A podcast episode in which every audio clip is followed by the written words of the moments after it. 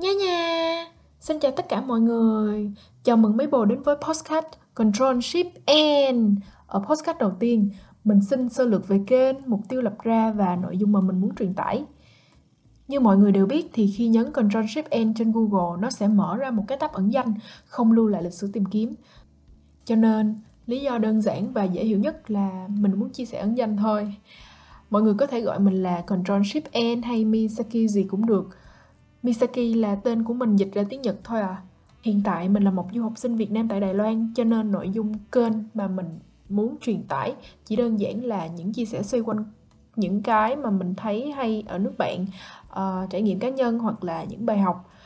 Trước đây thì mình từng du lịch Đài Loan vài lần, lần này đi với mục đích học tập cho nên là suy nghĩ và những trải nghiệm của mình cũng hoàn toàn khác khi đến chỗ này chỗ kia học được cái này cái nọ thì mình đều muốn kể lại cho mọi người mình có chụp hình uh, mình có quay phim để cho các bạn uh, bạn bè của mình ở Việt Nam nếu mà cảm thấy hay hoặc là cảm thấy có thể áp dụng được thì áp dụng uh, góp phần vào sự phát triển đất nước.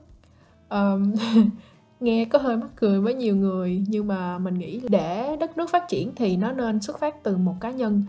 Và khi mà đất nước đi lên thì cá nhân của cái người đó cũng sẽ nhận được những cái lợi ích. Ngoài ra còn có một cái lý do cũng khá đặc biệt một cái ngồi chăm lên để ờ, uh, kích mình nổ. Đó là sự phân biệt. Mình thấy sự phân biệt cả bên trong lẫn ở bên ngoài. Nói về yếu tố bên ngoài trước hen thì uh, khi mình ra đường á có nhiều cửa hàng ở đây ở Đài Loan á, treo các cái biển đề chữ Việt Nam là có camera đừng ăn cắp. Mình biết là trong cái xã hội thì cũng có người này người kia nhưng mà điều đó làm cho mình cảm thấy uh, có ngại khi mà nói tiếng Việt. Còn yếu tố bên trong là tại môi trường học tập. Mình nói chuyện với khá nhiều bạn nước ngoài khi uh, họ nghe mình đến từ Việt Nam thì cái phản xạ thường thấy đầu tiên sẽ là mấy bạn nó bị chững lại. Có nhiều bạn thì dần ít nói chuyện với mình hơn. Sau đó thì uh, chắc là họ thấy mình họ thấy mình năng động hay là như thế nào đó thì họ có thay đổi suy nghĩ và lại nói chuyện với mình thấy mình bình thường. Ngoài ra thì mình có nghe một bạn người việt bạn đó nói là ở đây người ta làm việc đâu ra đó, cái gì ra cái đó, chứ đâu có giống người việt nam mình làm không tới nơi tới chốn. Mình, kiểu, sau khi nghe câu đó mình, kiểu, ủa, gì vậy? Tôi thấy Việt Nam cũng đâu có tệ tới mức đó. Chắc là cái môi trường của bạn đó ở Việt Nam trước đây chỉ xoay quanh những người như vậy, cho nên là bạn đó mới thấy như vậy. Từ những cái lời nói và những cái hành động đó đó, nó là một cái động lực cực kỳ lớn để mà mình muốn đem những cái mà mình mắt thấy tai nghe kể lại qua cái podcast này cho những ai nghe được. Mấy bồ có thể chọn lọc, áp dụng hoặc là chia sẻ cho cộng đồng. Mình muốn người khác phải chóng mắt lên coi là ừ tao là người việt á, thì sao? Coi coi tụi tao việt nam là làm được cái gì nè? Mình tin để đưa đất nước đi lên thì sự thay đổi đó phải đến từ cá nhân và một mình mình thì chắc chắn không đủ sức ảnh hưởng. Nên là mình làm cái postcard này để câu kéo đồng bọn. Có cùng tư tưởng. Vậy thôi. Và ở tập đầu tiên á, thì mình sẽ nói về cái vấn đề là kinh tế hậu dịch covid. Tại vì tuần vừa rồi mình có tham gia một buổi diễn văn. Chúng ta cần làm gì để chuẩn bị cho những thay đổi hậu dịch covid?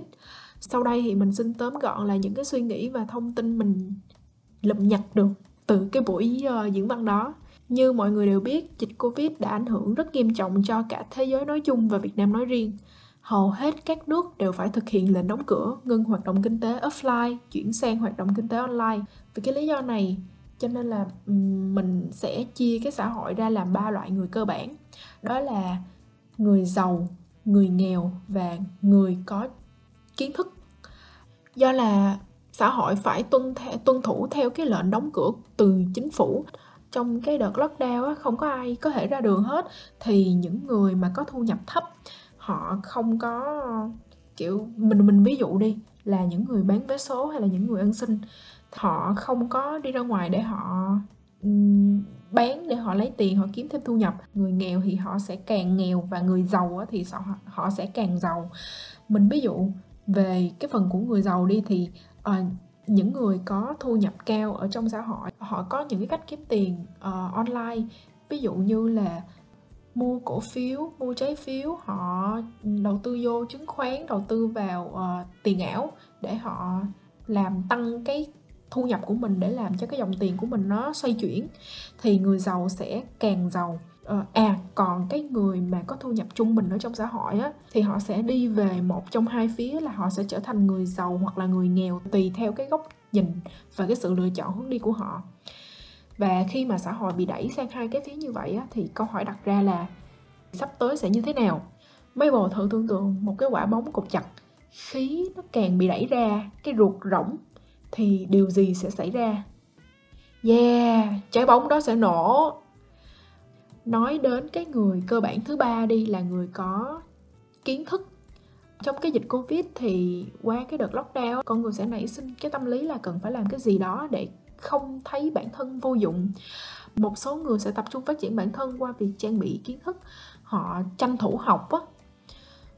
Mặt khác là nhiều đợt lockdown sẽ khiến cho tương tác xã hội giữa người với người không còn gắn kết chặt chẽ như trước, nó bị giảm xuống. Thì câu hỏi đặt ra ở đây là những người có kiến thức nhưng không kết nối tốt với xã hội nữa thì sao?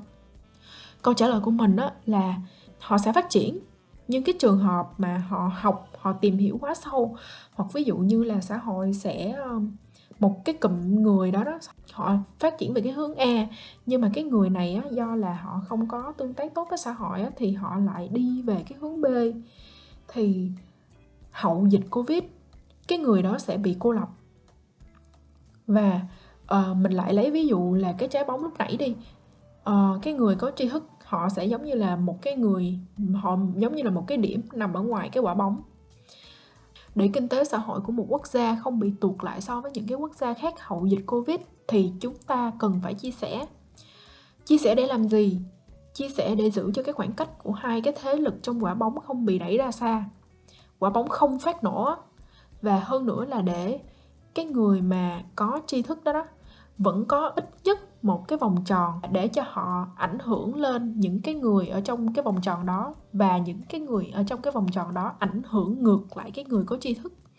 Kéo cái người đó lại kết nối với xã hội không để cái người đó bị cô lập. Mình lấy ví dụ thêm là uh, chúng ta có thể đem những cái kiến thức mà chúng ta học được những cái trải nghiệm mà chúng ta đã trải qua trước đây để chia sẻ cho mọi người. Cụ thể hơn là mình thấy đa số bạn của mình đi là 3D designer và animator. Họ đều tự học. À, các bạn nó có thể chia sẻ quá trình tự học như là như là một cái người hướng dẫn nói về những cái kiến thức quan trọng cần trang bị trong quá trình tự học để những designer mới hoặc là những cái người muốn học cái ngành đó tham khảo để họ không bị đi lan man.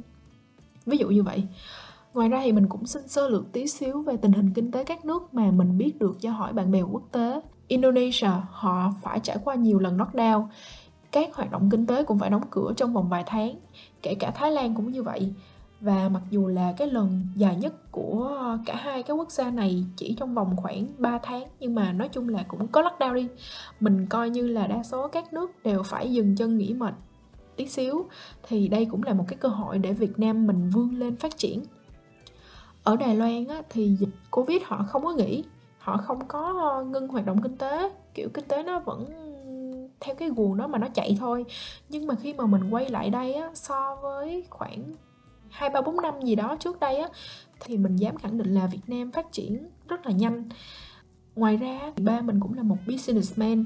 Cái khoảng mà gần nhất mình đến Đài Loan à, dưới cái góc độ của ba mình thì ông nhìn thấy kinh tế Đài Loan hiện tại đang bị chững lại và kinh tế Việt Nam á, đang trên đà phát triển và sẽ phát triển rất nhanh. Có một điều nữa mình muốn nói để cho mấy bồ tin hơn á, là mình tiếp xúc với cả bè quốc tế ở bên này á, mình thấy là người Việt của mình rất là giỏi, nhất là thế hệ trẻ Gen Z á, mình thấy các bạn cũng rất là siêng năng và thông minh. Qua cái postcard này á, thì mình hy vọng mọi người sẽ ờ, cởi mở chia sẻ những cái thông tin những cái kiến thức bổ ích để xây dựng cộng đồng cũng như là để giữ cho cái xã hội cân bằng với những cái góc nhìn mà mình đã chia sẻ ở bên trên đó ờ, hơn nữa thì mình tin chúng ta sẽ nhận được nhiều thứ hơn khi mà chúng ta cho đi. Đến đây là hết postcard đầu tiên rồi. Cảm ơn mấy bồ đã lắng nghe. Không biết là cuộc trò chuyện này chỉ có một chiều thì ờ, và nhiều cái thông tin như vậy thì mọi người có bị buồn ngủ không? Nhưng mà ok hết rồi hy vọng là mấy bộ thích và có thể ủng hộ mình bằng cách subscribe hoặc chia sẻ cái podcast này à, để lan tỏa cái thông tin đến nhiều người hơn. Mình vừa mới kết thúc học kỳ đầu tiên à, chuẩn bị bước sang kỳ nghỉ đông nên là ừ, chắc là sắp tới sẽ có thời gian để làm cái này. À, hiện tại thì vẫn chưa nghiên cứu nhiều về làm podcast nên hy vọng là mọi người thông cảm nếu như mà cái khâu xử lý vẫn còn tạp âm và mình nói có hơi hơi thiếu hơi hay là hơi thiếu truyền cảm gì đấy để cho cái cuộc trò chuyện trở thành hai chiều thì mình sẽ tìm cách gắn lên Gmail hoặc là một cái tài khoản xã hội nào đó ừ, để cho bồ muốn trò chuyện thì có thể gửi cho mình. Mình sẽ rất là thích nếu như mà bồ ghi âm. Tạm biệt mấy bồ và hẹn gặp lại. Cảm ơn. Thank you thank you thank you. Chúc mấy bồ một ngày tốt lành.